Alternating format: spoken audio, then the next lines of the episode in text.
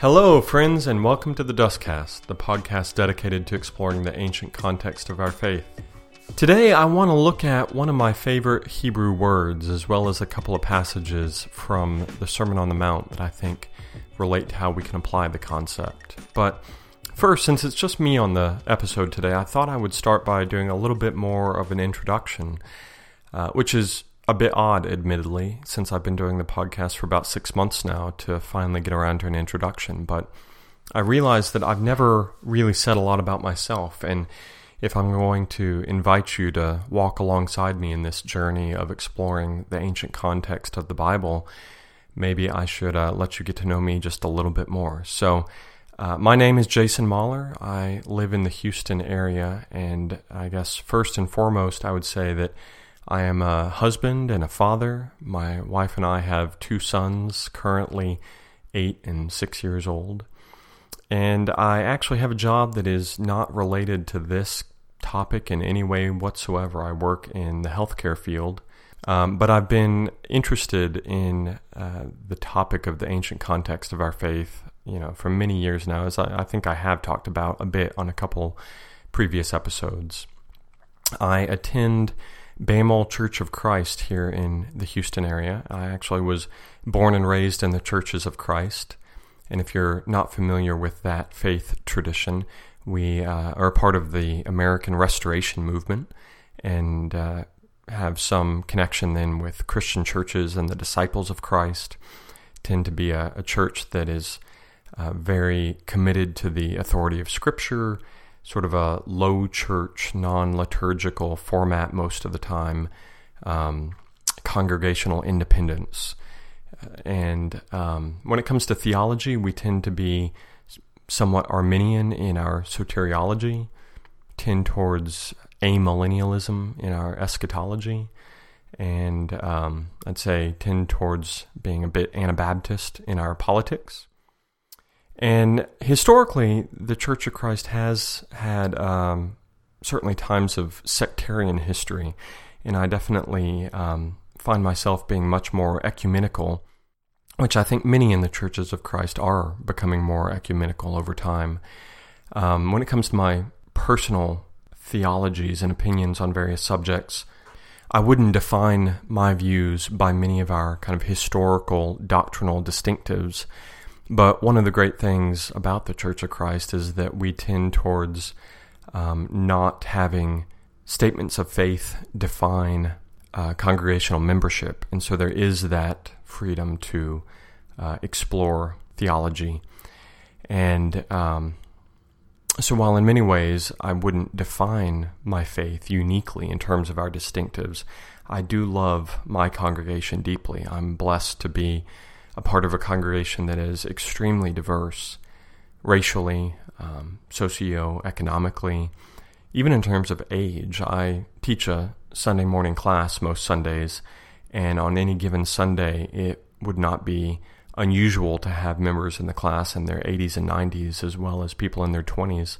I remember one Sunday when somebody was actually celebrating their 100th birthday that day in class.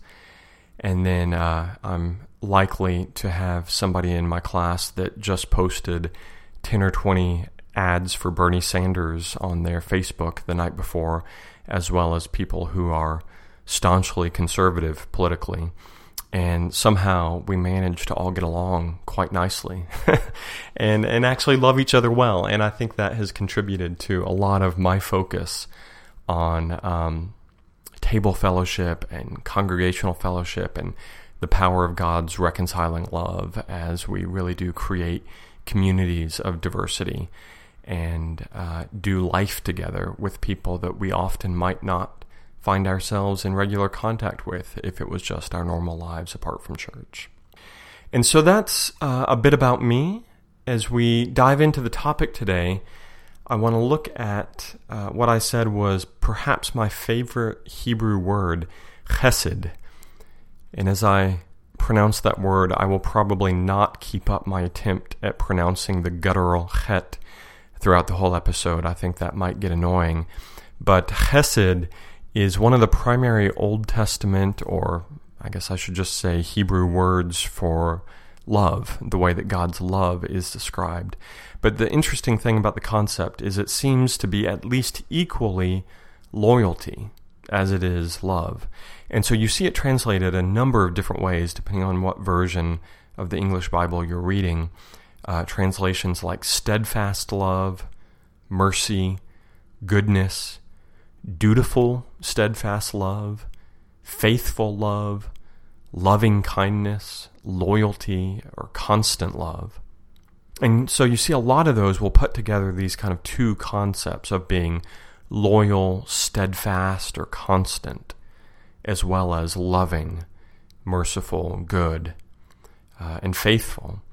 And this one kind of holistic concept of all of those terms in Hebrew is such a powerful word for love. And as I was growing up, I know I've heard many sermons and Bible class discussions of all the different Greek words for love, agape and philos, eros and storge.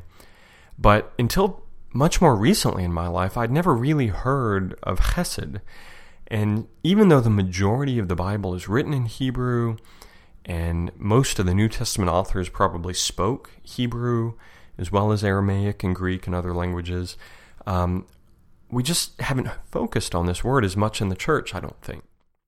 And yet it's such a powerful word in the concepts that it combines.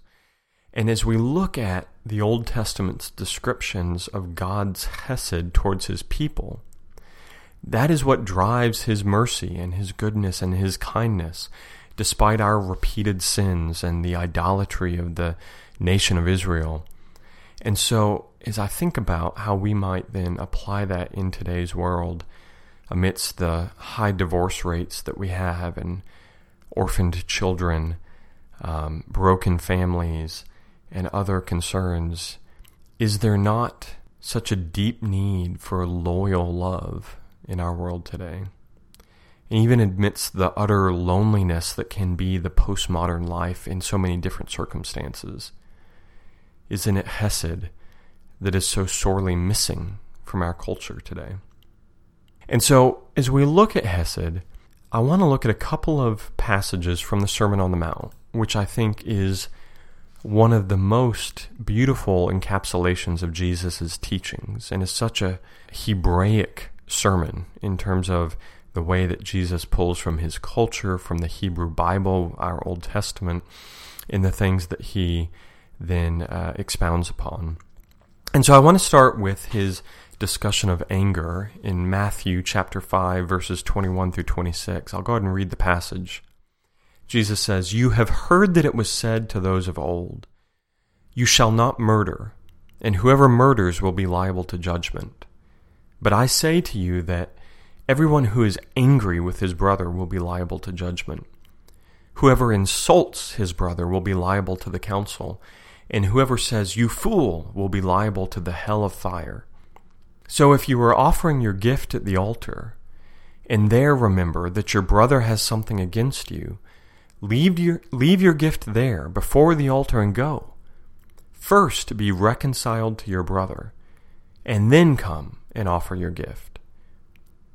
Come to terms quickly with your accuser while you are going with him to court, lest your accuser hand you over to the judge, and the judge to the guard, and you be put in prison.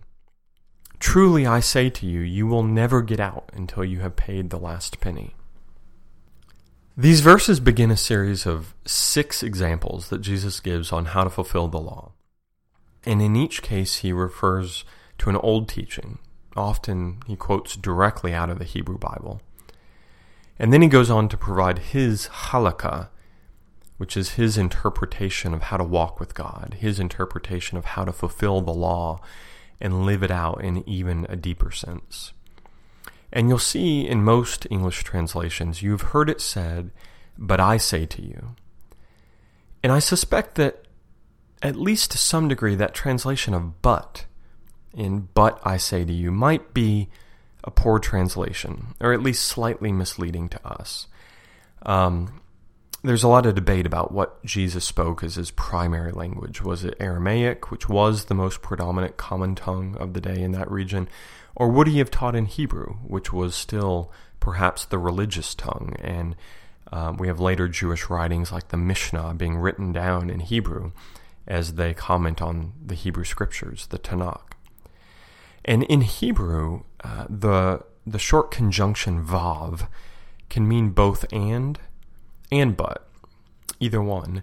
And so it's possible that if Jesus was speaking in Hebrew, when he says, but I say to you, that also means, and I say to you. And this may be making a big deal about a little conjunction, but I think the point here, to me, is that Jesus is not providing stark contrasts to the first teaching in most cases. At least that's what I would argue. You'll sometimes hear this whole section of the Sermon on the Mount referred to as the antitheses, which means the opposites or the contradictions, as if Jesus is setting up his own teaching as a complete opposite to the original Torah teaching, or something that contradicts its fundamental essence. And I just don't think that's the case. Jesus is not negating the old teaching. He's deepening it. And in fact, Jesus specifically says that he has not come to undermine the law, but to fulfill it, which was a common thing for rabbis of the day to talk about. How do you undermine the Torah, and how do you fulfill the Torah? And so, in this specific passage, Jesus is talking about the Torah command not to murder. And he traces murder back to its root cause, which is anger and insult and condemnation.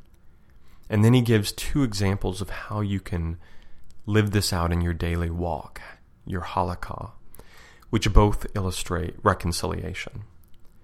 And in our Western philosophical culture, and even in our modern church culture, I think we sometimes have the perception that quote-unquote negative emotions like anger are wrong, that the emotion itself is somehow wrong.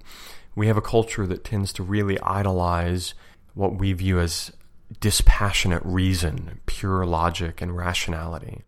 And a quick reading of this passage in the Sermon on the Mount may make us think that that's exactly what Jesus is saying, because he says that anyone who is angry with his brother may be liable to judgment. But I'm convinced that Jesus is not speaking just of anger per se as an emotion, but of the dangers that we face by allowing that anger, condemnation, and bitterness to dwell in our hearts instead of God's mercy. So I want to look at a couple of things that relate to this. Jesus is talking about the command not to murder and how you'll be liable to judgment. But that idea in the Hebrew Bible, in the Tanakh, goes back even further than the Ten Commandments, all the way back to Genesis chapter 9, verse 6, when God is speaking to Noah. And he says, "Whoever sheds the blood of man, by man shall his blood be shed, for God made man in his own image." So remember that rationale for why we should not shed the blood of man, because God made man in his own image. And then skip ahead to the New Testament, and in the book of James, which is a very Hebraic book, and often sounds like a commentary on the Sermon on the Mount, we see the following quote in chapter 3, verses 8 through 10. James says, "But no human being can tame the tongue. It is a restless evil, full of deadly poison. With it we bless our Lord and Father, and with it we curse people who are made in the likeness of God. From the same mouth come blessing and cursing. My brothers, these things ought not be so." And so here we see a powerful connection between the rationale for not murdering in Genesis and the rationale for not cursing people in James. Both places say the rationale is that people are made in the very image or likeness of God. And so the dangers of mankind's quickness to anger go all the way back to the first recorded sin outside of the Garden of Eden. Cain's murder of his brother Abel was caused because when he saw that God had no regard for his offering, he was, quote, very angry, and his face fell. It's from Genesis 4:5. But then in contrast, God himself describes his own nature to Moses as merciful and gracious, slow to anger, and abounding in steadfast love and faithfulness. That's from Exodus 34, verse 6.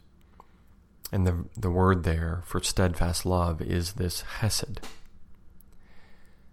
Our anger is often driven by self-righteousness, critical judgment of others, or our own insecurity.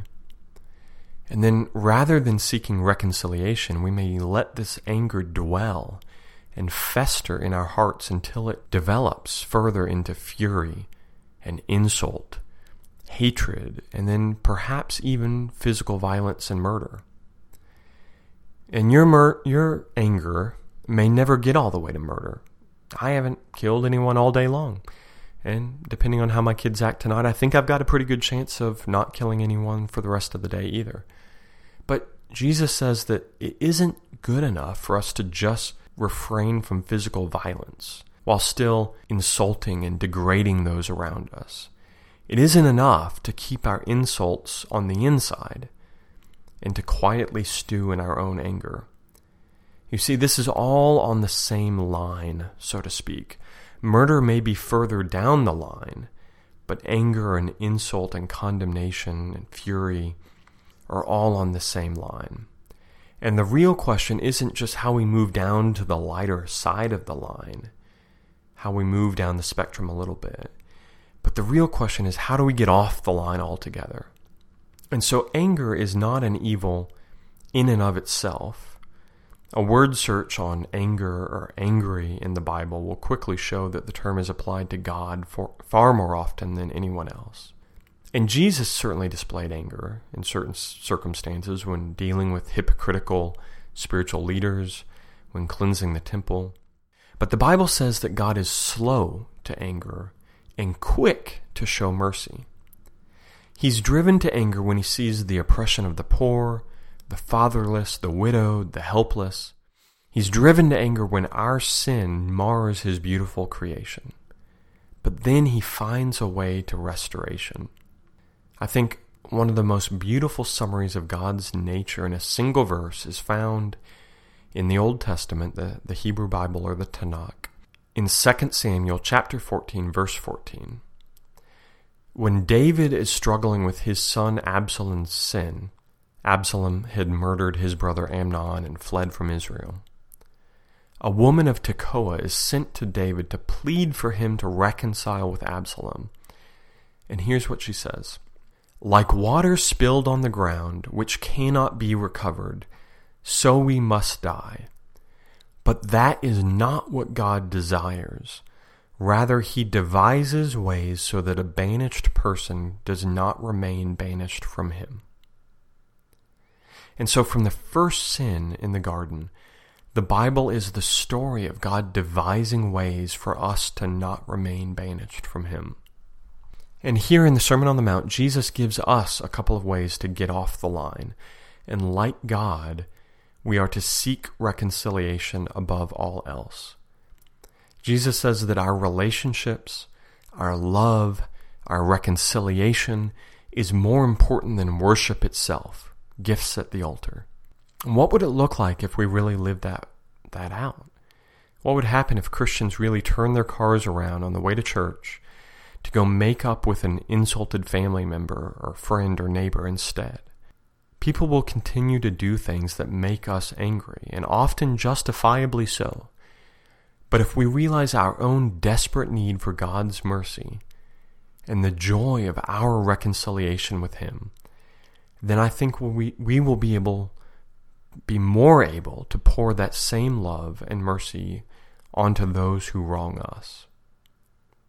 So this is a really practical section of the Sermon on the Mount, where Jesus is giving us steps to live out a deep righteousness. And at this point, I face a great risk. My natural inclination is towards being an intellectual, academic Christian. It's easy for me to get excited about the study and then glide right past the application. But I don't want this to just be about identifying the Hebrew words that Jesus used or the Hebrew Bible verses that he preached from. I want it to change us. And so, what do you think we can do to really live differently tomorrow? How can we, even today, help to build and restore relationships? How can we express love and mercy and seek reconciliation? How can we exert a powerfully subversive force of love and grace on our broken culture in a way that treats other people as God's image, deserving dignity and respect? One way I think we can do it is through spiritual disciplines, things like prayer and Bible study. You could read Matthew 5:21-26 every day this week. You could commit it to memory. Memorize it so that it will be with you for the rest of your life. You could begin each day with a simple prayer like this: God, how can I make this moment a kingdom moment? Open my eyes to see someone hurting, on whom I can pour your love and mercy. Or you could think of someone specific that has something against you and take the first step towards reconciliation this week, regardless of who was at fault or who you think was at fault. You take the first step towards reconciliation. And then if you find your anger boiling up sometime in the next few days, this week, stop and thank God for His great mercy towards you. And then remember that the person you're angry at was made by God in His image too. And do they need the same mercy that you need? So that's a few ideas, but there are so many practical things that we can do. What are your ideas? I would love for you to leave a comment on the notes blog post on the show page at thedustcast.com. You can tweet something. You could post something on the Facebook page. Share your thoughts with the community. How can we make this practical? And so I think we maybe have time, and I'll have to be perhaps a bit quicker, but to look at one more verse. And I see some of the same themes in this next section. This is verses 27-32 in Matthew chapter 5. Jesus continues by saying, "You have heard that it was said, 'You shall not commit adultery.' But I say to you that everyone who looks at a woman with lustful intent has already committed adultery with her in his heart. If your right eye causes you to sin, tear it out and throw it away. For it is better for you to lose one of your members than that your whole body be thrown into hell. And if your right hand causes you to sin, cut it off and throw it away. For it is better that you lose one of your members than that your whole body go into hell.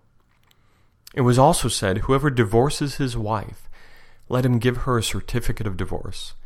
But I say to you that everyone who divorces his wife, except on the ground of sexual immorality, makes her commit adultery, and whoever marries a divorced woman commits adultery." So we've just looked at murder and anger.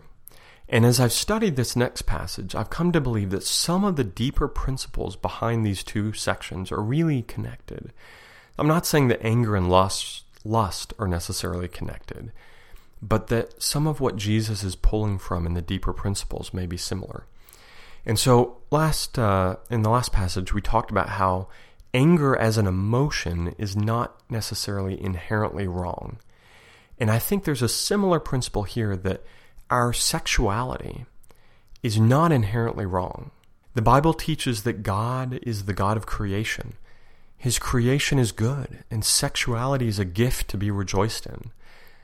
Proverbs 5, verses 18-19 says, "Rejoice in the wife of your youth, a lovely deer, a graceful doe. Let her breasts fill you at all times with delight. Be intoxicated always in her love." And so we see that sexuality is not wrong, but it's a gift. And yet, if anger is not wrong, why does Jesus warn us so strongly about it? Anger is not wrong when it's caused by the right reasons and handled in the right ways. But in our fallen hearts, anger often, too often, becomes this downward spiral of negative, critical judgment, contempt, insults, mocking, and ridicule and condemnation.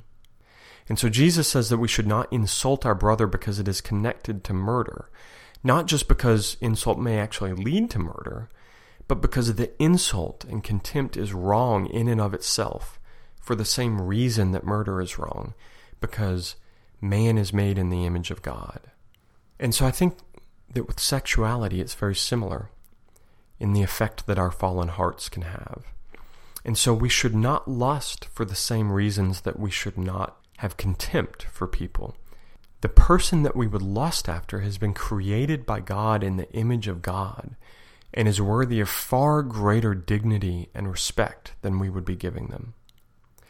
Randy Harris, in his book Living Jesus, says, "The deep sin attached to lust and pornography is that you use another person simply as an object of your desires. It is the ultimate selfish act. The other person doesn't matter at all except as a mean to fulfill your own desires, and that the objectification of another person is a violation of their fundamental dignity." He goes on to say that we have to look and see people in a different way, as fellow human beings created in the image of God, as people worthy of our respect. And then, again, as with anger, I would say that when it comes to sexuality and lust, we need to reflect on the nature of God. We were created in the image of God, and our highest calling is to try to restore that image in our lives as much as possible in this fallen world. And so when the Bible gives us a clear insight into the deep inner essence of God, we should pay close attention. So we looked at Exodus 34:36 about God's slowness to anger.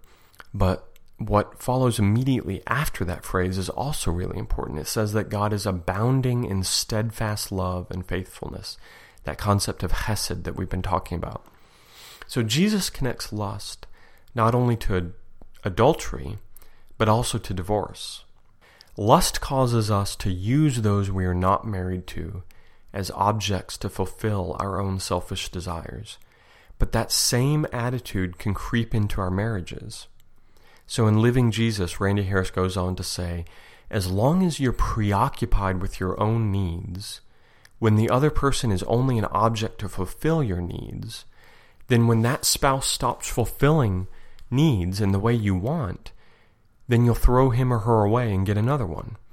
Jesus calls us back to a different view of the world, where people are to be loved, not used, where faithfulness is a deep and powerful characteristic of our lives.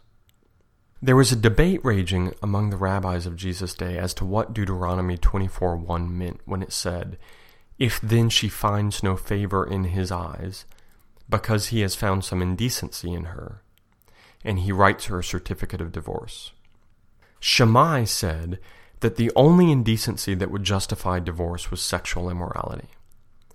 But Hillel said that something even like burning the toast or oversalting dinner was indecent enough.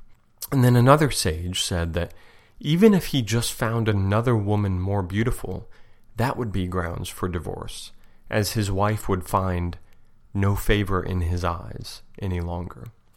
And it's interesting to me that Jesus' teachings are almost always more in line with Hillel than with Shammai on other issues. Shammai was known for his extremely strict views and was known as dour, quick-tempered, and impatient. By contrast, Hillel was progressive for his day, known for his kindness, gentleness, and concern for humanity. And so when you think of Jesus' concern for the poor and the oppressed, think Hillel. And when you think of Jesus shouting, "You brood of vipers," at the teachers of the law, who tied heavy yokes to the people, imagine him facing off against Shammai. But in this case, Hillel thought that the more progressive view of marriage and divorce was appropriate as well. But the truth is that such views can result in throwaway marriages, in treating people as throwaway people. Our love, kindness, gentleness, compassion, and concern for humanity are much better expressed through steadfast love and faithfulness. Indeed, our deep respect for people, as worthy of dignity, can only be fully expressed when we treat them as God treats us, loyally and with faithfulness. So again, I would love your input on practical ways we can apply this. How can we see Christ in people and treat them with the dignity that they deserve? So here's one more idea.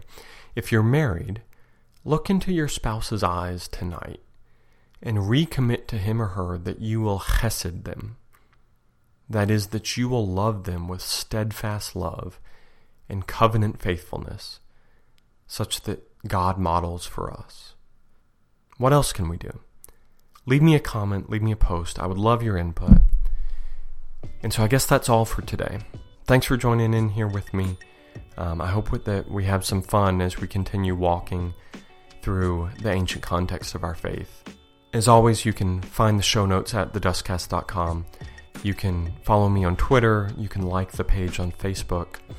And if you like what you've been hearing, I really would love it if you would subscribe on iTunes or leave a rating or a review there. iTunes won't show a rating for a show until it gets a certain number of ratings, and that can be really helpful in more people finding and joining into the conversation. So thanks for being here with me. Go and have a blessed week.